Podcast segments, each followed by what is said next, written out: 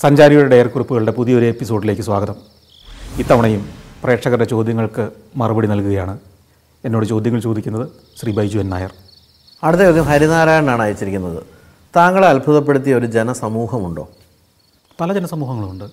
കാരണം വലിയ പ്രതിസന്ധികളിൽ നിന്ന് വലിയ തകർച്ചയിൽ നിന്ന് ആ ജനസംഖ്യയുടെ ആ രാജ്യത്തെ ആ നാട്ടിലെ ജനസംഖ്യയുടെ പാതിയോളം പേര് യുദ്ധങ്ങളിൽ മഹാകെടുതികളിൽ മണ്ണും അവശ മണ്ണിനടിയിലായി പോയിട്ടും ഇപ്പോഴും കരുത്തോടെ ഉയർത്തെഴുന്നേറ്റ് ജീവിതം ആഘോഷമാക്കുന്ന ജനസമൂഹങ്ങളെ കണ്ട് നമ്മൾ അന്തം വിട്ടു നിന്നിട്ടുണ്ട്.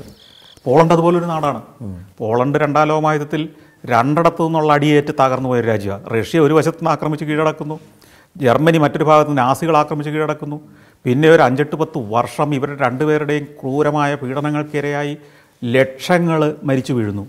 അത് കഴിഞ്ഞ് ഇപ്പോഴും നമ്മൾ ക്രാക്കോവിലോ വാഴ്സോവിലോ ഒക്കെ ചെന്ന് നിൽക്കുമ്പോൾ മിടുമിടുക്കരായ മനുഷ്യർ സുന്ദരീ സുന്ദരന്മാരായ ആഹ്ലാദിതരായ മനുഷ്യർ നടന്നു പോകുമ്പോൾ നമ്മൾ ചിലപ്പോൾ ചിന്തിക്കും ദൈവമേ ഇവന്റെ മുത്തച്ഛനും മുത്തശ്ശിയൊക്കെ അല്ലേ അന്നാ മരിച്ചു വീണത്? ഈ കാണുന്ന ഓരോ ആളുടെയും ആരെങ്കിലുമൊക്കെ ബന്ധുക്കൾ കഴിഞ്ഞ യുദ്ധങ്ങളിൽ മരിച്ചിട്ടുണ്ട്. എന്നിട്ട് ഇവരെങ്ങനെ ഇത്ര ബ്രില്യന്റായിട്ട് ജീവിക്കുന്നു ഇത്ര ഗംഭീരമായിട്ട് ജീവിതത്തെ ആഘോഷമാക്കുന്നു ആസ്വദിക്കുന്നു അപ്പോൾ അങ്ങനെ പല നാടുകളുമുണ്ട് ജപ്പാൻ നമ്മൾ ചെല്ലുമ്പം എന്തായിരുന്നു രണ്ടാം ലോകമഹായുദ്ധത്തിന്റെ അവസാന നാളുകളിൽ അവരുടെ അവസ്ഥ? ചൈന ചൈനയുടെ ഉൾനാടുകൾ ഒക്കെ നമ്മളെ അത്ഭുതപ്പെടുത്തുന്നല്ലേ അടുത്ത ചോദ്യം അയച്ചിരിക്കുന്നത് ഷീജ ജോർജ് എന്ന പേരിൽ സന്തോഷിന്റെ ഭാര്യ തന്നെ അല്ലേ എന്നൊരു സംശയമുണ്ട്? ചോദ്യം ഇതാണ്. ഞാൻ വീട്ടിലോട്ട് ഇന്ന് ചെല്ലുന്നുണ്ട്. ജീവിതത്തിൽ ഒരുപാട് യാത്ര ചെയ്തു. പലർക്കും അറിവൊക്കെ പറഞ്ഞു കൊടുക്കുന്നുണ്ട്. പക്ഷേ ഞാൻ എപ്പോഴും ചിന്തിക്കുന്നത് നിങ്ങളുടെ ഭാര്യയെക്കുറിച്ചാണ്. I think she suffered a lot. ആണോ? ഞാൻ യാത്ര ആയതുകൊണ്ട് അധികം സഫർ ചെയ്യുന്നുണ്ടാവില്ലല്ലോ. ഞാൻ വീട്ടിലുണ്ടെങ്കിലല്ലേ ഉള്ളൂ സഫറിങ് കൂടുക. അപ്പോൾ ഷീബയുടെ ധാരണ തെറ്റാണ്. തെറ്റാണ്. അല്ല ഈ യാത്ര പോവുക എന്ന് പറയുന്നത് നമ്മളെപ്പോഴും പറഞ്ഞ പോലെ വീട്ടിലിരിക്കുന്നവർ അനുവദിക്കാതൊന്നും നമുക്ക് മനസ്സമാധാനത്തോടെ ഒരു യാത്രയും പോകാൻ പറ്റില്ല. അപ്പോൾ ഏതൊരു വലിയ യാത്രയെന്റെയും ഭാര്യ അതുപോലെ എന്താ പറയണ്ടത് ഉദാര ആയതുകൊണ്ടാണ് യാത്ര ചെയ്യാൻ പറ്റുന്നതെന്നുള്ളതാണ് ഏറ്റവും പ്രധാനപ്പെട്ട ഇപ്പോൾ എന്റെ ഭാര്യ ഞാൻ യാത്ര ചെയ്യുന്നതിന്റെ പേരിൽ സഹിക്കുന്നുണ്ടെങ്കിൽ ഇവിടുത്തെ K S R T C ബസ്സിലെ ഡ്രൈവർമാരൊക്കെ എന്ത് അവരുടെ വീട്ടിലുള്ളവർക്ക് എത്ര സഹിക്കുന്നുണ്ടാവും? കാരണം ഡെയിലി ബസ് എടുത്ത് പോകുമല്ലേ ട്രെയിനിന്റെ ലോക്കോ പൈലറ്റുമാർ അവരൊക്കെ ദിവസവും യാത്ര ചെയ്യല്ലേ? ഞാനും അതുപോലെ യാത്ര ചെയ്യുന്ന എന്റെ ഒരു ജോലിയുടെ ഭാഗമായിട്ടാണ്. അത് മാസത്തിൽ അഞ്ചോ ആറോ ദിവസം മാത്രമേ പോകുന്നുള്ളൂ. ബാക്കി എല്ലാ ദിവസവും ഞാൻ വീട്ടിൽ പോവുകയും ഭാര്യയോടും മക്കളോടൊപ്പം സമയം ചെലവഴിക്കുകയും പിന്നെ ഞാൻ യാത്ര ചെയ്യുമ്പോൾ ഇടയ്ക്കൊക്കെ വർഷത്തിൽ ഒന്നോ രണ്ടോ തവണ ഇവരും എന്റെ കൂടെ യാത്ര ചെയ്യുകയൊക്കെ ചെയ്യാറുണ്ട്. അല്ലാതെ എന്റെ ഭാര്യ ഞാൻ യാത്ര ചെയ്യുന്നതിൽ നിരാശയായി വീട്ടിലിരിക്കുന്ന ഒരാളൊന്നുമല്ല. അടുത്തത് ലാബി ആണ് ചോദിച്ചിരിക്കുന്നത്. ലോകത്തിലെ വിവിധ നാടുകളിലെ ആർക്കിടെക്ചർ കണ്ട് പരിചയപ്പിച്ച് പരിചയപ്പെട്ടിട്ടുള്ള താങ്കൾ താങ്കളുടെ വീടിന്റെ നിർമ്മാണത്തിൽ സ്വീകരിച്ച രീതി ഏതാണ്? ഞാൻ എന്റെ വീടിന്റെ നിർമ്മാണത്തിൽ സ്വീകരിച്ച രീതി ഏതെന്നറിയാൻ ബൈജു എൻ നായർ എന്റെ തറവാടിനെക്കുറിച്ച് ഒരു വീഡിയോ ചെയ്തിട്ടുണ്ട്. യൂട്യൂബിൽ അതുണ്ട്. അതെ താങ്കളെപ്പോലെ തന്നെ ഇരിക്കുന്ന ഒരാളാണ്.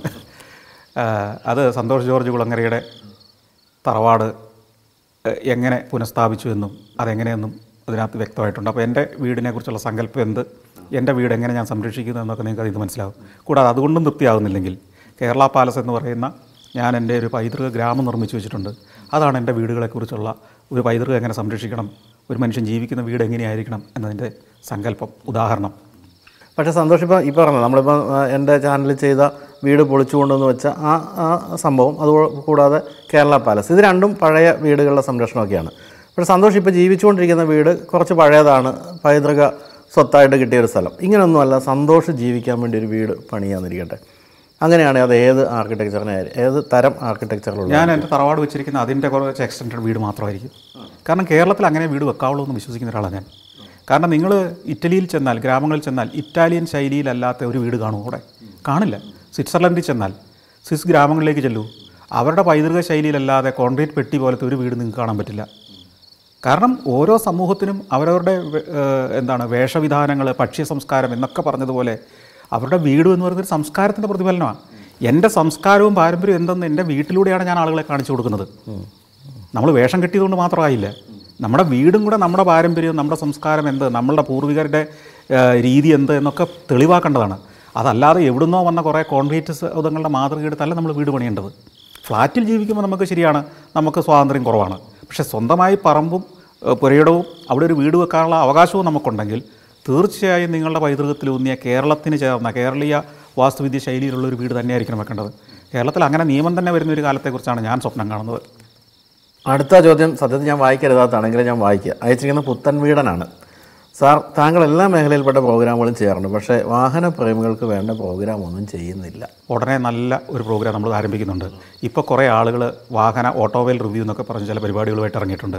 അതൊന്നും നല്ല ഓട്ടോമൊബൈൽ റിവ്യൂ എന്ന് കാണിച്ചു കൊടുക്കുന്ന ഒരു ഗംഭീര പരിപാടി നമ്മൾ പ്ലാൻ ചെയ്യുന്നുണ്ട്. എന്റെ പ്രോഗ്രാം അധികം കണ്ടിട്ടില്ലെന്ന് തോന്നുന്നു. അതാണ് സന്തോഷം അങ്ങനെ ബാലിശമായിട്ട് സംസാരിച്ചത്. ബൈജുവൻ നായരെ തന്നെ ആ പരിപാടിയുടെ അവതാരകനാക്കാൻ ഞങ്ങൾ ആഗ്രഹിക്കുന്നുണ്ട്. അങ്ങനെയാണെങ്കിൽ കുഴപ്പമില്ല. അല്ല അങ്ങനെ എന്തെങ്കിലും പരിപാടിയുണ്ടോ? ഓട്ടോമൊബൈൽ അതെ ഞാനിപ്പം നമ്മളിപ്പോൾ ചെയ്യുന്നത് വാഹനങ്ങളുടെ പുതിയ വാഹന റിവ്യൂ ഒക്കെ. അങ്ങനെ അല്ലാതെ വാഹന വാഹനങ്ങളുടെ ചരിത്രമൊക്കെ പറയുന്ന ഒരു പ്രോഗ്രാമുള്ള സാധ്യതയില്ലേ? തീർച്ചയായിട്ടും ഉണ്ട്. അപ്പോൾ ചെയ്യും. ഓരോ ബ്രാൻഡുകളെ പരിചയപ്പെടുത്തുന്നു അതിന്റെ അതിന് അതിന്റെ സ്ക്രിപ്റ്റൊക്കെ തയ്യാറാക്കാൻ വിവരമുള്ള ഒരാളെ ലഭിക്കുന്നില്ല എന്നുള്ളതാണ് കേരളം നേരിടുന്ന ഒരു വെല്ലുവിളി. അത് ഞാൻ ചെയ്തു തരുന്നതായിരിക്കും. തീർച്ചയായിട്ടും. വിവരമുള്ള പരിപാടി വേണം എന്നതുകൊണ്ട് നിങ്ങൾ പ്രത്യേകം ഊന്നി പറഞ്ഞതുകൊണ്ടാണ് ഞാൻ മറ്റേ പറഞ്ഞത്. അല്ലെങ്കിൽ ചോദിച്ചാൽ പോരത്തില്ല. അല്ല നല്ല സാധനം കേട്ടോ. തീർച്ചയായിട്ടും നമുക്ക് ആലോചിക്കാവുന്ന പരിപാടിയാണ്. ഈ പല ചോദ്യങ്ങളിൽ വളരെ രസകരമായ ചോദ്യങ്ങൾ വ്യക്തിപരമായ ചോദ്യങ്ങളൊക്കെ ഉണ്ട്. കുറച്ചൊക്കെ ഞാൻ ഒഴിവാക്കി. എങ്കിലും രസമുള്ളൊരു ചോദ്യമാണിത്. ഈ ചാനൽ പരിപാടികളിലെ സൗമ്യനായ ചേട്ടന്റെ സ്വഭാവവും വീട്ടിൽ അതായത് ക്യാമറയ്ക്ക് പിന്നിലുള്ള ചേട്ടന്റെ സ്വഭാവവും താരതമ്യം ചെയ്യാവും? അല്ല ഞാൻ ചാനലിൽ സൗമ്യനാന്നാരാ പറഞ്ഞേ? തെറ്റിദ്ധരിച്ചാണ്. അതെ ഇവിടെയും ഒരു പുലിയാണ്. വീട്ടിലാണ് പിന്നെ ഭേദം പിന്നെ പിന്നെയും ഭേദം. ഭാര്യയുടെ മുമ്പിൽ ആരാണെങ്കിലും അല്പം സൗമ്യനാവുമല്ലോ അടുത്ത ചോദ്യം അഴ്സൽ അമീനാണ് അയച്ചിരിക്കുന്നത്. ആ ലക്ഷദ്വീപിൽ നിന്നാണ് ഈ ചോദ്യം തന്നെ വന്നിരിക്കുന്നത് കവരത്തിൽ നിന്ന്. ലക്ഷദ്വീപിൽ ഒരു വീഡിയോ പോലും സഫാരിയിലൂടെ കാണാൻ സാധിച്ചിട്ടില്ല. സഫാരിയിൽ ലക്ഷദ്വീപ് യാത്ര കാണാൻ പറ്റുമോ? ഞങ്ങൾ കാത്തിരിക്കുകയാണ്. തീർച്ചയായിട്ടും കാണാൻ പറ്റും. ഞാൻ ലക്ഷദ്വീപാണ് എന്റെ ആദ്യകാല യാത്രകളിലെ ഒരു ഡെസ്റ്റിനേഷൻ ആയിരുന്നത്. ലക്ഷദ്വീപിൽ ഞാൻ എനിക്ക് തോന്നുന്നത് തൊണ്ണൂറ്റി എട്ടിലാണ് ഞാൻ ആദ്യമായിട്ട് വരുന്നത്. അന്ന് പി എം സെയ്ദ് ഡെപ്യൂട്ടി സ്പീക്കറാണ് ലോക്സഭാ ഡെപ്യൂട്ടി സ്പീക്കർ അപ്പോൾ അദ്ദേഹം നാട്ടിൽ വരുമ്പോൾ വരുന്നു. അദ്ദേഹത്തിന്റെ ലക്ഷദ്വീപുമായിട്ടുള്ള ബന്ധം ഇതൊക്കെ കാണിക്കുന്ന ഒരു ഡോക്യുമെന്ററി ചിത്രീകരിക്കാൻ വേണ്ടിയിട്ടാണ് ഞാൻ പോകുന്നത്. അതിന്റെ കഥകൾ ഞാൻ നേരത്തെ എവിടെയോ പറഞ്ഞിട്ടുണ്ടോ എന്ന് എനിക്കൊരു സംശയമുണ്ട്. അതൊരു അവിസ്മരണീയമായ യാത്രയായിരുന്നു. അത് ഭാരത് സീമ എന്ന് പറയുന്നൊരു കപ്പലിലാണ് ഞാൻ പോകുന്നത്. അപ്പോൾ എന്റെ കൂടെ ഒ കെ ജോണിയുണ്ട്. അദ്ദേഹമാണ് അതിന്റെ സ്ക്രിപ്റ്റ് തയ്യാറാക്കേണ്ടത്. എൻ ബി അബു എന്ന് പറയുന്ന പഴയ ദീപ എന്ന് പറഞ്ഞ സിനിമയുടെയൊക്കെ പ്രൊഡ്യൂസറായ ആളുണ്ട്. പിന്നെ ഷൗക്കത്തുണ്ട്. ലെൻസ്മാൻ സ്റ്റുഡിയോയുടെ ഷൗക്കത്ത്. ഞാനുണ്ട്. ക്യാമറ എന്റെ ക്യാമറയാണ് അപ്പോൾ അത് ഉപയോഗിക്കുന്നത്. അപ്പോൾ ഞങ്ങൾ ഒരു ദിവസം ഞാൻ വീട്ടിലിരിക്കുമ്പോൾ എനിക്കൊരു കോൾ വരികയാണ് ഷൗക്കത്തിന്റെ. എവിടെയുണ്ട്? ഞാൻ പറഞ്ഞു ഞാൻ വീട്ടിലാണ്. പെട്ടെന്നൊന്ന് വരൂ. അപ്പോൾ എനിക്ക് അന്ന് സഞ്ചാരത്തിന് വേണ്ടി പോകാൻ ഞാൻ തുടങ്ങിയ കാലമാണ്. അപ്പോൾ അടുത്തൊരു യാത്രയ്ക്ക് ഞാൻ ഒരുങ്ങിക്കൊണ്ടിരിക്കുന്നത്. ആദ്യത്തെ യാത്ര കഴിഞ്ഞു നേപ്പാൾ യാത്ര. അത് കഴിഞ്ഞ് അടുത്ത യാത്രയ്ക്കൊക്കെ ഒരുങ്ങുന്ന സമയം. അപ്പോൾ ഇദ്ദേഹം എന്തെങ്കിലും കാര്യം ഉണ്ടെങ്കിൽ വിളിക്കുള്ളൂ എന്നുള്ളതുകൊണ്ട് ഞാൻ പെട്ടെന്ന് അപ്പോൾ വരുമ്പോൾ ആ ക്യാമറയുടെ എടുത്തണോ എടുത്തുകൊണ്ട് വരണമെന്ന് പറഞ്ഞു. ഞാനങ്ങനെ അങ്ങനെ ഈ ക്യാമറയുമായിട്ട് എറണാകുളത്തിൽ ലെൻസ്മാൻ സ്റ്റുഡിയോയിൽ ചെല്ലുന്നു അപ്പോഴാണ് ഷൗക്കത്ത് പറയുന്നത് നമ്മൾ ഇന്ന് വൈകിട്ട് കപ്പൽ കയറി ലക്ഷദ്വീപിലേക്ക് പോകുന്നു. ഏത് ഞാനൊരു ഷർട്ട് പോലും എടുക്കാതെയാണ് ചെന്നിരിക്കുന്നത്. ഇട്ടുകൊണ്ട് പോകുന്ന ഷർട്ട്. ഞാൻ പറഞ്ഞു എനിക്ക് വസ്ത്രമൊന്നും എടുത്തില്ല. ഞാൻ വീട്ടിൽ ഒന്നും ഒരുങ്ങിയിട്ടല്ല വരുന്നത്. പറഞ്ഞു ഷർട്ട് എത്ര വേണം? ഷൗക്കത്ത് ഒരു രണ്ട് ഷർട്ട് സംഭാവന ചെയ്തു. പാൻസ് വേണോ? ഒരെണ്ണം. ഇങ്ങനെ അയാൾ തന്ന ഷർട്ടും അയാൾ തന്ന പാൻസും അപ്പം ഓക്കെ ജോണിയും അ- അബു അബൂക്കായൊക്കെ അവിടെയുണ്ട്. ഞങ്ങൾ ഉച്ച കഴിയുമ്പോഴത്തേക്കും എന്താണ് ലക്ഷദ്വീപിന്റെ അഡ്മിനിസ്ട്രേറ്റീവ് ഓഫീസ് ചെല്ലുകയാണ്. അപ്പോഴാണ് എനിക്കൊരു കാര്യം മനസ്സിലായി കപ്പലേ കയറാൻ ഞങ്ങൾ ചെല്ലുമ്പോൾ ഇവരിതെല്ലാം അറേഞ്ച് ചെയ്തു എന്നാണ് എന്റെ അടുത്ത് പറഞ്ഞിരിക്കുന്നത്. ടിക്കറ്റ് പോലും എടുത്തിട്ടില്ല എന്ന് മനസ്സിലാകുന്ന അപ്പോഴാണ്. അപ്പോഴാണ് എല്ലാവരും ചിന്തിക്കുന്നത് ഈ കപ്പലിന് ഈ ആവശ്യമില്ലാത്ത ഇത്തരം നടപടിക്രമങ്ങളൊക്കെ എന്തിനാണ്? അപ്പോൾ ഓക്കെ ജോണി ഇവരൊക്കെ ഈ അനാർക്കി എന്ന് പറയുന്നത് ആഘോഷമാക്കി കൊണ്ടു നടക്കുന്ന ഒരു സമൂഹമാണ് അവർ കപ്പലെ കയറാൻ ടിക്കറ്റൊക്കെ എടുക്കുക എന്ന് പറയുന്നതൊക്കെ മൂരാചിത്രമാണെന്ന് വിശ്വസിക്കുന്ന ആളുകൾ. ഇവർ ഈ ഷൗക്കത്തും അബൂക്ക അബൂക്കയുടെ ചങ്കൂറ്റത്തിലാണ് ഞങ്ങളീ പോകുന്നത്. അബൂക്ക എവിടെയും ഇടിച്ചു കയറി കാര്യങ്ങൾ പറയും. അദ്ദേഹം അവിടുത്തെ ഏതോ ഉദ്യോഗസ്ഥരോട് പറഞ്ഞു ഞങ്ങൾ പോകുന്നത് എന്തിനാണെന്ന് നിങ്ങൾക്കറിയുമോ പി എം സയ്യിദിനെക്കുറിച്ച് ഡോക്യുമെന്ററി ചെയ്യാനാണ്. അദ്ദേഹം ഇന്ന് അവിടെ തിരിച്ചെത്തുകയാണ് ഡൽഹിയിൽ നിന്ന്. ആദ്യമായി ഡെപ്യൂട്ടി സ്പീക്കർ ആയതിനു ശേഷം ആദ്യമായിട്ട് വരികയാണ്. അത് ചിത്രീകരിക്കാൻ പോവുകയാണ് ഞങ്ങളിപ്പോൾ വിളിക്കണോ. വേണ്ട വേണ്ട വേണ്ട. കയറിക്കോളാൻ പറഞ്ഞു. അപ്പോൾ പി എം സയ്യിദ് എന്നൊക്കെ പറഞ്ഞാൽ അവിടുത്തെ അന്നത്തെ കിരീടം വെക്കാത്ത രാജാവാണ്. അങ്ങനെ ഞങ്ങൾ ആ ഭാരത് സീമ കപ്പലിൽ യാത്ര ആരംഭിക്കുന്നു. അപ്പോൾ ഞങ്ങൾക്ക് ഈ പൊതുവായിട്ടുള്ള സ്ഥലത്താണ് കയറി ചെല്ലുമ്പോൾ കിട്ടുക. സ്വാഭാവികമാണ്. ടിക്കറ്റ് പോലും ഇല്ലാത്തവർക്ക് വേറെ എവിടെയാണ് സ്ഥലം കിട്ടുക. അപ്പോൾ അത് പോരാ. അബൂക്കയുടെയൊക്കെ ആഗ്രഹങ്ങൾ ഉണർന്നു. ഓക്കെ ജോണി പറഞ്ഞു ഇവിടെയൊന്നും നമുക്ക് കിടക്കാൻ പറ്റില്ല. അപ്പോൾ ക്യാബിൻ തന്നെ വേണം. അപ്പോൾ അതിനെന്താണ് വഴി? അപ്പോൾ വീണ്ടും അബൂക്കയുടെ ബുദ്ധി ഉണർന്നു. അബൂക്ക പറഞ്ഞു വാ വഴിയുണ്ട്. ആ ക്യാമറ പിടിച്ചുകൊണ്ട് ഷൗക്കത്ത് മുന്നിൽ നടക്കൂ. ഞാൻ പുറകെ വരാം. എന്നിട്ട് പറഞ്ഞിട്ട് ഇങ്ങനെ ഞങ്ങൾ നാലുപേരും കൂടെ ജാഥയായിട്ട് പോകുന്നത് ബ്രിഡ്ജിലേക്കാണ് അതായത് ക്യാപ്റ്റൻ കപ്പലിനെ നിയന്ത്രിക്കുന്ന സ്ഥലത്തേക്ക്. ഞങ്ങൾ വാതിലൊക്കെ തുറന്ന് കയറി ചെല്ലുമ്പോൾ ഒരു ക്യാമറയാണ് ആദ്യം കാണുന്നത് അദ്ദേഹം. കയറി ചെല്ലുന്നു അദ്ദേഹത്തിന്റെ മുന്നിലേക്ക് ചെല്ലുന്നു. എന്നിട്ട് അബൂക്ക പറയുന്നു ഞങ്ങൾ ലക്ഷദ്വീപിനെക്കുറിച്ചും പി എം സെയ്തിനെക്കുറിച്ചും ഡോക്യുമെന്ററി ചെയ്യാൻ വേണ്ടി ദൂരദർശനിൽ നിന്ന് വന്നിരിക്കുന്ന ആളുകളാണ്. അങ്ങനെ അടിക്കുകയാണ്. താങ്കൾ പി എം സെയ്തിനെക്കുറിച്ചുള്ള ഓർമ്മകളൊന്ന് പങ്കുവയ്ക്കാമോ? ഇതിട്ടങ്ങ് തുടങ്ങുകയാണ്. അപ്പോൾ പുള്ളി ക്യാപ്റ്റന് ഭയങ്കര എക്സൈറ്റ്മെന്റ് ആയി. ആദ്യം ഒന്ന് ഞെട്ടിയെങ്കിലും പുള്ളി കുറേ കഥകളൊക്കെ പറഞ്ഞു. ഇംഗ്ലീഷിലാണ് സംസാരിച്ചത് ഇതെല്ലാം പറഞ്ഞു. അത് കഴിഞ്ഞ് അദ്ദേഹം ഞങ്ങളുടെ കുശലാന്വേഷിച്ചു ഇതൊക്കെ കഴിഞ്ഞിട്ട് പറഞ്ഞു ഒരു ചെറിയ പ്രശ്നമുണ്ട്. ഞങ്ങൾക്ക് ഇതിൽ ക്യാബിനൊന്നും ലഭിച്ചിട്ടില്ല. എന്തോ ഒരു തടസ്സം അവർ പറയുന്നു. അപ്പോൾ ക്യാപ്റ്റൻ അപ്പം തന്നെ ഫോൺ എടുത്തിട്ട് കറക്കിയിട്ട് ആരെയൊക്കെ വിളിച്ചിട്ട് എന്തുകൊണ്ട് ഇവർക്ക് ക്യാബിൻ കൊടുത്തില്ല? എന്നൊക്കെയായി ചോദ്യം. അങ്ങനെ ഈ ക്യാപ്റ്റന് നിയന്ത്രണമുള്ള ഏതാനും ക്യാബിനുകളുണ്ട്. അതായത് ഒരു എമർജൻസിക്കായിരിക്കാം അല്ലെങ്കിൽ ക്യാപ്റ്റന്റെ ഗസ്റ്റുകൾക്ക് കൊടുക്കാനുള്ളതായിരിക്കാം. അത് ഞങ്ങൾക്ക് തരുന്നു. അങ്ങനെ ഞങ്ങൾ ഒരു ക്യാബിനിൽ പോയി രാജകീയമായി അന്ന് രാത്രി കഴിച്ചു കൂട്ടുന്നു. എന്ന് മാത്രമല്ല രാത്രിയായി കഴിയുമ്പോൾ ഞങ്ങൾ എന്ത് ചെയ്യുന്നത് വെച്ചാൽ ഈ കപ്പലിന്റെ അപ്പർ ഡെക്കിലേക്ക് കയറും. ഏറ്റവും മുകളിൽ അവിടെ ആരും വരാറില്ല. അതിന്റെ ഫോട്ടോയൊക്കെ എന്റെ കയ്യിലുണ്ട് ഇപ്പോഴും. അവിടെ രാത്രിയിൽ ഇങ്ങനെ ഒരു പപ്പടം പോലെ വലിയൊരു പപ്പടം പോലെ കടൽ കിടക്കുന്ന കാണാം. നല്ല നിലാവുള്ള രാത്രി. അതായത് ഇങ്ങനെ ഒരു ഇളം നീല നിറത്തിൽ കടൽ ചുറ്റോട് ചുറ്റും കടൽ ഒരു വൃത്താകാരത്തിൽ കടൽ ഇങ്ങനെ കിടക്കുന്നു. അതിൽ ഈ ഒരു കൊച്ചു കപ്പൽ മാത്രം ഇങ്ങനെ ഒഴുകിക്കൊണ്ടിരിക്കുന്ന കാഴ്ച. ഓ ഒരു ഗംഭീര അനുഭവമായിരുന്നത് വേറൊരു മനുഷ്യനില്ല അപ്പർ ഡെക്കിൽ അതതിന്റെ മുകളാണ് ഏറ്റവും മുകളിൽ അങ്ങനെ രാത്രി ഒക്കെ ചിലവഴിച്ച് പിറ്റേ ദിവസം രാവിലെ ഞങ്ങൾ മിനിക്കോയിൽ ചെല്ലുകയാണ്. മിനിക്കോയിൽ ഈ കപ്പൽ തീരത്തോട് അടുക്കില്ല. അന്ന് ഇപ്പോഴും അങ്ങനെ തന്നെയാണെന്ന് എനിക്ക് തോന്നുന്നത് കുറച്ച് അകലെ നിർത്തുള്ളൂ. എന്നിട്ട് ഈ ബോട്ടുകൾ വന്ന് നമ്മളെ കയറ്റും. ഞങ്ങൾ ചെല്ലുമ്പം ഭയങ്കര തിരയാണ്. കപ്പൽ തന്നെ ഇങ്ങനെ ആടിക്കൊണ്ടിരിക്കുക. അപ്പോൾ നേരം വെളുത്തപ്പോൾ കാലാവസ്ഥയൊക്കെ മാറിയിരിക്കുന്നു. ഇവിടുന്ന് പോയ അത്ര ശാന്തതയൊന്നും ഇല്ല. ഇത് കഴിഞ്ഞപ്പോൾ ഓരോരോ ബോട്ടുകൾ വരുന്നു. അപ്പോൾ ഈ ബോട്ടുകൾ കപ്പലിന്റെ വശത്തുള്ള ഒരു വാതിൽ തുറന്നിട്ട് അതിലൂടെ ഈ ബോട്ടിലേക്ക് ഇറങ്ങണം. അപ്പോൾ ഇത് ഇറങ്ങണമെങ്കിൽ ഒരു ടൈമിംഗ് വേണം. ഭയങ്കരമായ ടൈമിംഗ് ഇല്ലെങ്കിൽ ഇവൻ വെള്ളത്തിൽ പോകും. അതായത് കപ്പൽ ഇങ്ങനെ ആടും. ഈ ബോട്ടും ഇങ്ങനെ ആടും. ഏ? ഇത് രണ്ടും ഏതാണ്ട് ഒരേ ലെവലിൽ വരുമ്പോൾ നമ്മൾ ചാടിക്കണം. മനസ്സിലായി? ഓളത്തര തള്ളലിൽ ഇതിങ്ങനെ കപ്പലും ഇങ്ങനെ ഉയർന്നു പോകാന്നുകൊണ്ടിരിക്കും ഈ ബോട്ടും ഉയർന്നു പോകാന്നുകൊണ്ടിരിക്കും ഇത് ഏതാണ്ട് ഒരു ലെവലിൽ എത്തുമ്പോൾ വേണം നമ്മൾ ചാടി ഇറങ്ങാൻ. ചിലരുടെ ചാട്ടം പഴച്ചു ഇത് താഴേക്ക് പോകുമ്പോൾ ചാടും ചിലർ മുകളിലേക്ക് പോകുമ്പോൾ ചാടും. ഇത് രണ്ടാണല്ലോ അപകടമാണ് അങ്ങനെ ഞങ്ങളാരും ചാട്ടം പിഴയ്ക്കാതെ തന്നെ ഞങ്ങളെല്ലാവരും കൂടെ ഈ ബോട്ടിൽ കയറി. അപ്പോഴാണ് ഈ നീല നിറം കടലിന്റെ നീലിമ മനോഹരമായ പവിഴപ്പുറ്റ് ദ്വീപുകളുടെ സൗന്ദര്യം ഇതൊക്കെ കണ്ട് അവിടെ ചെന്നിറങ്ങുന്നു. ഞങ്ങളെ അപ്പോൾ കപ്പലിൽ വെച്ച് തന്നെ വേറൊരു അവിടുത്തെ ഒരു ശാസ്ത്രജ്ഞൻ സി എം എഫ് ആർ ഐയോ മറ്റോ എന്തോ ഒരു സ്ഥാപനത്തിൽ അവിടെ ജോലി ചെയ്യുന്ന ഒരു ശാസ്ത്രജ്ഞനുണ്ട്. അദ്ദേഹത്തെ പരിചയപ്പെടുന്നു. അദ്ദേഹമാണ് പിന്നെ അടുത്ത ദിവസങ്ങളിലൊക്കെ ഞങ്ങൾ ഈ കാഴ്ചകളിലേക്കും അപ്പോഴത്തേക്കും സെയ്ദ് സാഹിബ് അവിടെ ഉണ്ട്. ഞങ്ങൾ അത് ചെന്നാന്ന് തന്നെ കുളിച്ച് ഫ്രഷായി അദ്ദേഹത്തെ ചെന്ന് കണ്ടു. അദ്ദേഹം പറഞ്ഞു ആ നാല് ദിവസം ഇനി ഇവിടെ വേണം. നമുക്ക് പല കാഴ്ചകളിലേക്ക് പോകാനുണ്ട്. ഇനി പുള്ളിയുടെ അങ്ങോട്ട് ആതിഥ്യമാണ് ഇനി അങ്ങോട്ട് നാല് ദിവസം. അതോ ലക്ഷദ്വീപ് എന്ന് പറഞ്ഞാൽ ഇതുപോലെ ആതിഥ്യവരുള്ളൊരു ജനസമൂഹം വേറെ ഇല്ല. നമ്മളങ്ങ് ചെന്ന് നിന്ന് കൊടുത്താൽ മതി. അവർ സൽക്കരിച്ചു കൊല്ലും. അപ്പം സെയ്ദ് സാഹിബിന്റെ അതിഥികൾ എന്നൂടെ പറയുമ്പോൾ പിന്നെ പറയുകയും വേണ്ടല്ലോ. അപ്പോൾ ഞങ്ങൾ കുളിയൊക്കെ കഴിഞ്ഞ് വന്നു കഴിഞ്ഞപ്പോഴേ സെയ്ദ് സാഹിബ് വെയിറ്റ് ചെയ്യാണ്. ബ്രേക്ക്ഫാസ്റ്റ് തരാൻ വേണ്ടിയിട്ട്. അതായത് വാ വരിക എന്ന് പറഞ്ഞിട്ട് അടുത്ത ഓരോ വീട്ടിലാണ് ഓരോ നേരം ബ്രേക്ക്ഫാസ്റ്റ്. വീട്ടിലേക്ക് ചെല്ലുന്ന വീട്ടിൽ ഒരു മുറി നിറയുന്ന മട്ടിലൊരു മേശ ഇട്ടിരിക്കുകയാണ്. ഏഹ് ആളുകൾക്ക് പിന്നെ ഞാൻ തിങ്ങി ഞെരുങ്ങി അതിന്റെ അടി സൈഡിൽ കൂടെ കയറി കസേരയിലിരിക്കാൻ പറ്റുള്ളൂ. ഈ മേശ നിറയെ വിഭവങ്ങളാണ്. എന്തൊക്കെയാ പേരെന്നറിയത്തില്ല. ഈ ട്യൂണ മാത്രം വിളയുന്ന ഒരു നാട്ടിൽ നിന്നാണ് ഇത്രയും വിഭവങ്ങൾ നമുക്ക് അത്ഭുതം തോന്നും. ഒരിടത്ത് ഒരു പാത്രം നിറയെ പുഴുങ്ങിയ മുട്ട ഇങ്ങനെ കൂമ്പാരമാക്കി വെച്ചിരിക്കുന്നു. വേറൊരിടത്ത് ട്യൂണയുടെ പല വിഭവങ്ങൾ ഉണക്ക ട്യൂണ പച്ച ട്യൂണ ഇങ്ങനെ പലവിധ ട്യൂണകൾ പിന്നെ മത്സ്യ ചില മത്സ്യങ്ങൾ മാംസം ബീഫ് ചിക്കൻ ഇങ്ങനെ മട്ടൺ ബിരിയാണി പോലത്തെ സാധനങ്ങൾ ഇങ്ങനെ മേശ നിറ വിഭവങ്ങളാണ്. എന്നിട്ട് നമ്മളെ സൽക്കരിച്ചങ്ങോട്ട് വശം കെടുത്തുകയാണ്. അങ്ങനെ ബ്രേക്ക്ഫാസ്റ്റ് കഴിച്ചു കഴിഞ്ഞപ്പോഴത്തേക്ക് ലഞ്ചും ഡിന്നറും കൂടെ കഴിഞ്ഞ ഒരു അവസ്ഥയിലാണ് നമ്മൾ പുറത്തിറങ്ങുന്നത്. പിന്നെ നമ്മൾ കാഴ്ചകളിലേക്ക് പോകുന്നു. സെയ്ദ് സാഹിബ് പങ്കെടുക്കുന്ന കുറേ പരിപാടികൾ കവർ ചെയ്യണം. അത് കഴിഞ്ഞ് ഇദ്ദേഹമായിട്ടുള്ള അഭിമുഖങ്ങൾ എടുക്കണം. ഇദ്ദേഹം കടൽ തീരത്ത് പോയി നിൽക്കുന്നതും യാത്ര ചെയ്യുന്നതും നടക്കുന്നതും ഇരിക്കുന്നതൊക്കെ ആയിട്ടുള്ള വേണം കുറേ വിഷ്വൽസ് ഉണ്ട്. ഇതൊക്കെ എടുത്തു കഴിഞ്ഞാൽ പിന്നെ ഉച്ച കഴിയുമ്പോഴത്തേക്കും പിന്നെ ഫ്രീയാണ് സൈസാബ് ഊണ് കഴിക്കാൻ ഇതുപോലെ വേറൊരു വീട്ടിലേക്ക് ചെല്ലും. ഇതേപോലെ മൂക്ക് മുട്ട കഴിക്കുക. ഉച്ച കഴിഞ്ഞ് പിന്നെ പോയി നിങ്ങളൊന്ന് വിശ്രമിക്കേ. ഇനി നമുക്ക് വൈകിട്ട് കാണാമെന്ന് പറയും. എന്നിട്ട് ഞങ്ങൾ പോയി വിശ്രമിക്കും. അല്ലെങ്കിൽ ഏതെങ്കിലും ബീച്ചിലേക്ക് പോകും അവിടുത്തെ ലൈറ്റ് ഹൗസ് ഒക്കെ ഉണ്ട്. അവിടെ അത് തെക്കേറ്റത്തെ മറ്റാണെന്ന് എനിക്ക് തോന്നുന്നു. അങ്ങനെ ഇതിലൂടെ എല്ലാം സഞ്ചരിക്കും. വൈകിട്ടാകുമ്പോൾ വീണ്ടും തിരിച്ച് സെയ് അടുത്ത് വരും. സെയ് അപ്പോൾ സെയ് സ്വീകരിക്കാൻ വേണ്ടി അവിടെ കലാപരിപാടികളാണ് രാത്രി. ഗംഭീര പെർഫോമൻസ് ഇത് മുഴുവൻ ഷൂട്ട് ചെയ്യും. പിറ്റേ ദിവസം ഇത് തന്നെ ചടങ്ങുകൾ ഇങ്ങനെ രണ്ട് ദിവസം കഴിഞ്ഞു. മൂന്നാമത്തെ ദിവസം ആയപ്പോഴും ഈ അബൂക്കയ്ക്കും ഷൗക്കത്തിനും ജോണിക്കും എന്തിനേറെ സെയ്ദ് സാഹിബിന് പോലും നമ്മൾ മടങ്ങുന്നതിനെക്കുറിച്ചൊന്നും സംസാരിക്കാൻ പറ്റുന്നില്ല. ഒന്നും സംസാരിക്കുന്നില്ല ആരും. എനിക്കൊരു പ്രശ്നമുണ്ട്.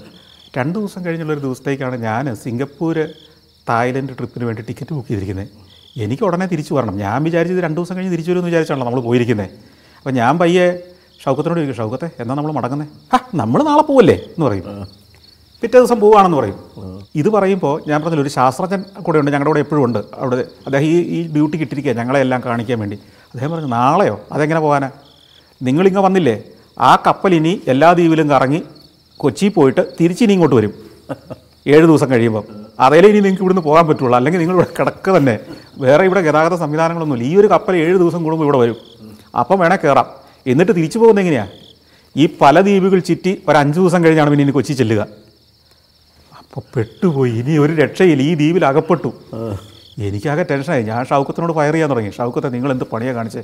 പി രണ്ട് ദിവസം കഴിഞ്ഞ് എന്നെ തിരിച്ചു വിടുമെന്ന് പറഞ്ഞിട്ടില്ലേ കൂട്ടിക്കൊണ്ട് വന്നത്? എനിക്ക് അവിടെ നിൽക്കുന്നതും ഈ സൽക്കാരം സ്വീകരിക്കുന്നതും കാഴ്ച കാണുന്നതൊക്കെ ഇഷ്ടമാണ് പക്ഷേ സിംഗപ്പൂരിന് പോകാൻ വേണ്ടി വിസ എടുത്ത് ടിക്കറ്റും എടുത്ത് പിറ്റേ ദിവസം അതിന്റെ രണ്ട് ദിവസം കഴിഞ്ഞുള്ള ദിവസം എനിക്ക് പോയേ പറ്റൂ. ആകെപ്പാടെ ടെൻഷനായി ഷൗക്കത്തിനും വല്ലാതെ ആയിപ്പോയി. കാരണം ഷൗക്കത്തും വിചാരിച്ചത് പിറ്റേ അടുത്ത ദിവസത്തെ കപ്പലെ കയറി പോകാമെന്നാണ്. ഒടുവിൽ അന്നത്തെ ഷൂട്ടൊക്കെ കഴിഞ്ഞ് ഞങ്ങൾ വൈകുന്നേരം ആയപ്പം അബൂക്ക ഈ വിവരം പോയി പി എം സയ്യിദ് സാഹിബിന്റെ അടുത്ത് അവതരിപ്പിക്കുന്നു. സാറേ സന്തോഷിന് ഇങ്ങനെ ഒരു പ്രശ്നമുണ്ട്. അയാൾക്ക് മറ്റന്നാൾ സിംഗപ്പൂരിന് പോകേണ്ടതാണ്. വിസയൊക്കെ റെഡിയാണ് ഇതിങ്ങനെ ഈ കപ്പലിന്റെ ഒരു സംവിധാനമൊന്നും ഞങ്ങൾക്ക് പരിചയമില്ലായിരുന്നല്ലോ അതുകൊണ്ടാണ്. അപ്പോൾ സാഹിബ് പറഞ്ഞു എന്നാ പോകണ്ടേ? നാളെ പോയാലേ എനിക്ക് നാട്ടിൽ ചെന്നിട്ട് സാധനമൊക്കെ എടുത്ത് മറ്റന്നാൾ എനിക്ക് എയർപോർട്ടിൽ എത്തണം. നാളെ പോയാൽ മതിയോ? മതി. ആ അത് പേടിക്കണ്ട. ഇന്നത്തെ പണിയൊക്കെ തീരട്ടെ. അപ്പോൾ ഇത് എങ്ങനെയാണ് ഇങ്ങനെ ഇത് എന്ത് ചെയ്യാൻ പോകുന്നത് നമുക്കൊരു പിടുത്തവും കിട്ടുന്നില്ല. നമുക്ക് ഉറക്കം വരുന്നില്ല. രാത്രിയായപ്പം അവിടുത്തെ ഒരു ഉദ്യോഗസ്ഥൻ ദീപ് അഡ്മിനിസ്ട്രേഷന്റെ ഏതോ ഒരു ഉദ്യോഗസ്ഥനാണെന്ന് തോന്നുന്നു. അദ്ദേഹം വന്നിട്ട് ചോദിച്ചു ആരൊക്കെയാണ് പോകുന്നത്? അപ്പം പറഞ്ഞു ഞങ്ങൾ നാല് പേരുടെയും പേര് പറഞ്ഞു. പറഞ്ഞു ഇല്ല മൂന്ന് പേർക്കേ പോകാൻ പറ്റുള്ളൂ. ഒരാൾക്ക് പോകാൻ പറ്റില്ല. ചോ അപ്പോൾ അവിടെ പ്രശ്നമായി. അപ്പോൾ തീരുമാനിച്ചു എന്നാൽ പിന്നെ അബൂക്ക ഇവിടെ നിൽക്കട്ടെ. അബൂക്ക സയ്യിദ് സാഹിബിന്റെ വലിയ ആളാണല്ലോ. പുള്ളി പിന്നെ വന്നാൽ മതി എന്ന് പുള്ളിയും തീരുമാനിച്ചു. അങ്ങനെ ഞങ്ങൾ മൂന്ന് പേരും ഓക്കെ ജോണി ഞാൻ ഷൗക്കത്ത് തിരിച്ചു പോകാൻ തീരുമാനിച്ചു നാളെ. അങ്ങനെ ഞങ്ങൾ റെഡിയായിരിക്കുകയാണ് അപ്പോൾ എങ്ങനെയാണ് പോകുന്നതെന്ന് അന്വേഷിച്ചു. പറഞ്ഞു സ്പെഷ്യൽ ഹെലികോപ്റ്റർ ഉണ്ട് ഇവിടുന്ന്. നിങ്ങളെ കൊച്ചിയിൽ വിടാൻ സയ്യിദ് സാഹിബ് നിർദ്ദേശം കൊടുത്തിരിക്കുക. അപ്പോൾ അതിൽ വേറെ ആരോ ഒരാളും കൂടെ പോകുന്നുണ്ട്. അങ്ങനെയാണ് നിങ്ങൾ മൂന്ന് പേരും വേറെ രണ്ടുപേരും. നേരം വെളുത്തു. ഞാനെല്ലാം ഒരുങ്ങി. സയ്യിദ് സാഹിബിന്റെ കൂടെ ബ്രേക്ക്ഫാസ്റ്റൊക്കെ കഴിച്ചു. യാത്രയൊക്കെ പറഞ്ഞു. ഹെലികോപ്റ്ററിലേക്ക് പോകാനായിട്ട് ചെല്ലുമ്പോൾ വേറൊരു പ്രശ്നം. അവിടെ ഒരു രോഗി ഇന്നലെ രാത്രി ഏതോ ആശുപത്രിയിൽ അഡ്മിറ്റായ ഒരു രോഗിയുണ്ട് ഒരു കുട്ടിയാണ്. ഈ കുട്ടിയും കുട്ടിയുടെ പേരൻസിനും പോകണം അപ്പോൾ പേരൻസിൽ രണ്ട് പേർക്ക് എന്താണേലും പോകണം മൂന്ന് പേര് പോകണമെന്നുള്ളതാണ് അവരുടെ ആഗ്രഹം. പക്ഷേ ഈ കുട്ടിയുടെ അച്ഛനെങ്കിലും കൂടെ പോകണം അപ്പോൾ എന്റെ കൂടെയുള്ള രണ്ട് പേർക്കും പോകാൻ പറ്റിയില്ല. നിങ്ങൾക്ക് മാത്രം വേണമെങ്കിൽ സന്തോഷിന് മാത്രം വേണമെങ്കിൽ പോകാം. അവസാനം മനസ്സില്ലാ മനസ്സോടെ ഇവർ പിൻവാങ്ങുന്നു. അപ്പോൾ ഡോക്യുമെന്ററി ഷൂട്ട് ചെയ്യാൻ ചെന്ന് വന്ന കക്ഷികളാണ് സംഭവം എന്താ വെച്ച് കഴിഞ്ഞാൽ ഞാൻ പോകുന്നത് സഞ്ചാരം ചിത്രീകരിക്കാനാണ്. എനിക്ക് ക്യാമറ കൊണ്ടുപോയേ പറ്റൂ. ഞാൻ ക്യാമറയുമായിട്ട് ഹെലികോപ്റ്ററെ കയറുന്നു. ഈ മൂന്ന് പേരും ഇങ്ങനെ ഒരു ഉപകരണവും ഇല്ലാതെ ഡോക്യുമെന്ററി ഷൂട്ട് ചെയ്യാൻ ഇങ്ങനെ ഹെലിപ്പാഡിൽ ഇങ്ങനെ ആകാശത്തോട്ട് നോക്കി നിൽക്കുന്ന കാഴ്ച കണ്ടുകൊണ്ടാണ് ഞാൻ അവിടെ നിന്ന് പറന്നുയരുന്നത്. ക്ലൈമാക്സ് അതാണ്. ക്ലൈമാക്സ് അതാണ്. ഞാൻ പിന്നെ തിരിച്ച് കൊച്ചിയിൽ വന്നിറങ്ങി. കൊച്ചിയിൽ നിന്ന് ഞാൻ നേരെ വീട്ടിൽ പോയി. വീട്ടിൽ നേരെ തിരുവനന്തപുരം എയർപോർട്ടിൽ പോയി. എന്റെ യാത്ര തുടർന്നു. കൃത്യസമയത്ത് കാര്യങ്ങൾ നടന്നു. ഒരു സത്യം എന്താണെന്ന് വെച്ച് കഴിഞ്ഞാൽ ഇന്നേ വരെ ഞാൻ ഇവരോട് ചോദിച്ചിട്ടില്ല നിങ്ങൾ എങ്ങനെ തിരിച്ചു വന്നു? പിന്നെ എന്ത് സംഭവിച്ചു എന്ന്? കാരണം അവരുടെ ആ നിപ്പും ആ ഭാവവും ആ ദയനീയമായ മുഖഭാവവും ഒക്കെ എനിക്ക് ഇന്നും നല്ല ഓർമ്മയുണ്ട്. ഇതുവരെ എനിക്കത് ചോദിക്കാനുള്ള ധൈര്യം വന്നിട്ടില്ല. ഡോക്യുമെന്റിന്റെ അവസ്ഥ എന്തായി? അവിടെ എന്തെങ്കിലും അറിയത്തില്ല എനിക്കറിയത്തില്ല. അതുമില്ല. ഇല്ല. ആ കാസറ്റ് അങ്ങ് കൊടുത്തിട്ട് ഞാനിങ്ങനെ പോന്നു എന്ന് എനിക്ക് ഓർമ്മയുണ്ട്. ശരി. അപ്പോൾ അതായിരുന്നു എന്റെ ആദ്യ ലക്ഷദ്വീപ് യാത്ര. അപ്പോൾ സഞ്ചാരത്തിന് വേണ്ടി ഷൂട്ട് ചെയ്തിട്ടില്ല? ഇല്ല. ഷൂട്ട് ചെയ്തോ എന്ന് ചോദിച്ചാൽ ഷൂട്ട് ചെയ്തു. സഞ്ചാരത്തിന് വേണ്ടി തീർച്ചയായിട്ടും ലക്ഷദ്വീപിൽ നിന്ന് പോകണം. എനിക്ക് അവിടുത്തെ ജീവിതം സംസ്കാരം ഒക്കെ തീർച്ചയായിട്ടും ആളുകളെ കാണിക്കണം എന്നാഗ്രഹമുണ്ട്. നമ്മൾ സത്യത്തിൽ വളരെ കുറച്ച് എപ്പിസോഡുകൾ മാത്രം ഈ ചോദ്യങ്ങൾ ചോദിക്കാമെന്ന് കരുതി തുടങ്ങിയെങ്കിലും ചോദ്യങ്ങൾ ഇങ്ങനെ പാരാവാരം പോലെയാണ് കിടക്കുന്നത്. എത്ര കാലം പറഞ്ഞാലും ഉത്തരം പറഞ്ഞാലും തീരാത്ത ഇനിയും വന്നുകൊണ്ടിരിക്കുകയാണ് അതാണ് ഇത് ആദ്യം നമ്മളെടുത്ത ഫ്രണ്ട് പോലും തീരുന്നില്ല. പക്ഷേ എനിക്ക് തോന്നുന്നത് ഇപ്പോൾ ഇത് കേൾക്കാൻ ഇഷ്ടപ്പെടുന്നവരുണ്ടാകാം. എങ്കിൽ പോലും സന്തോഷിന്റെ യാത്രാനുഭവങ്ങളാണ് ഞാൻ ഉൾപ്പെടെയുള്ളവരെല്ലാം കേൾക്കാൻ ആഗ്രഹിക്കുന്നത്. അപ്പോൾ എനിക്ക് തോന്നുന്നു ഇനി ഈ ചോദ്യോത്തര പങ്ക്തിക്ക് ഒരു ചെറിയ ഇടവേള കൊടുത്തിട്ട് വീണ്ടും പഴയ പോലെ തന്നെ സഞ്ചാര അനുഭവങ്ങൾ പറഞ്ഞു തുടങ്ങി. പിന്നെ കുറച്ച് കാലത്തിന് ശേഷം വീണ്ടും കുറച്ച് എപ്പിസോഡ്സ് ഇങ്ങനെ ചോദ്യോത്തരങ്ങളാകുന്നതായിരിക്കും നല്ലത്. എന്താണ് സന്തോഷിന്റെ ഒരു അഭിപ്രായം? എന്റെ അഭിപ്രായം അത് അതുതന്നെയാണ് ഞാനും ചിന്തിക്കുന്നത്. കാരണം പലരും അങ്ങനെ ചോദിച്ചും തുടങ്ങിയിട്ടുണ്ട്. പക്ഷേ ഇതിനകത്ത് ബൈജുവിന്റെ ഒരു സാന്നിധ്യം വളരെ സജീവമാക്കി പരിപാടിയെ. നിങ്ങളുടെ നർമ്മരസമൊക്കെ. അപ്പോൾ എനിക്ക് തോന്നുന്നു ഇത് കഴിഞ്ഞാൽ നമുക്ക് സഫാരിയിൽ Baiju N Nair and Santhosh George comic parade എന്നോലം പറഞ്ഞിട്ടൊരു പരിപാടി. കോമിക് കോളാം. അല്ലേ? നമ്മുടെ ഒരു നർമ്മ പരിപാടി വേണമെങ്കിൽ ആരംഭിക്കാൻ തോന്നുന്നു. സഞ്ചാരിയുടെ ഗ്രൂപ്പിൽ ഒരു നർമ്മ പരിപാടിയാക്കി നമുക്ക് മാറ്റാൻ കഴിയാത്തത് കൊണ്ട് മാത്രമാണ് നമ്മളിപ്പോൾ തൽക്കാലം അതിന് മുതിരാത്തത്. അങ്ങനെ ആക്കി മാറിയത് വരാതെ വരുമെന്ന് എനിക്ക് അറിഞ്ഞുകൂടാ. അതെ അതെ. അല്ല നമുക്ക് ഈ കോമഡി ശരിക്കും നമ്മൾ രണ്ടുപേരും ഉള്ള അല്ലെങ്കിൽ നമ്മുടെ സുഹൃത്തുക്കളുള്ള സദസ്സിൽ നമ്മൾ പറയുന്ന തമാശകളുടെ ഒരു പത്തിലൊന്ന് പോലും ഇവിടെ ഇല്ല. നമ്മൾ പുറത്തിറക്കിയിട്ടില്ല. സഞ്ചാരി ഡയറക്കുറിപ്പിന്റെ ആ പേര് നശിപ്പിക്കേണ്ടെന്ന് വിചാരിച്ചിട്ട്. അപ്പോൾ തീർച്ചയായും യാത്രാനുഭവങ്ങളാണ് ഇനി. യാത്രാനുഭവങ്ങൾ എന്റെ വീക്ഷണങ്ങൾ നിരീക്ഷണങ്ങൾ അത് ഞാൻ പ്രേക്ഷകരുമായി ഹൃദയം തുറന്ന് പങ്കുവയ്ക്കുന്ന ഒരു പരിപാടിയുടെ ഫോർമാറ്റിലാണ് ഇത് ചെയ്തിരിക്കുന്നത്. അല്ലാതെ ഇതൊരു സത്യത്തിൽ ഒരു ചോദ്യോത്തര പരിപാടിയായിട്ടോ അല്ലെങ്കിൽ ഒരു നർമ്മ പരിപാടിയായിട്ടോ അല്ല. പിന്നെ ചില പ്രേക്ഷകരെങ്കിലും ഇതിനെ ഇങ്ങനെ നർമ്മത്തിൽ കൊണ്ടുപോകണമെന്ന് ആഗ്രഹിക്കുന്നവരുണ്ടാവാം.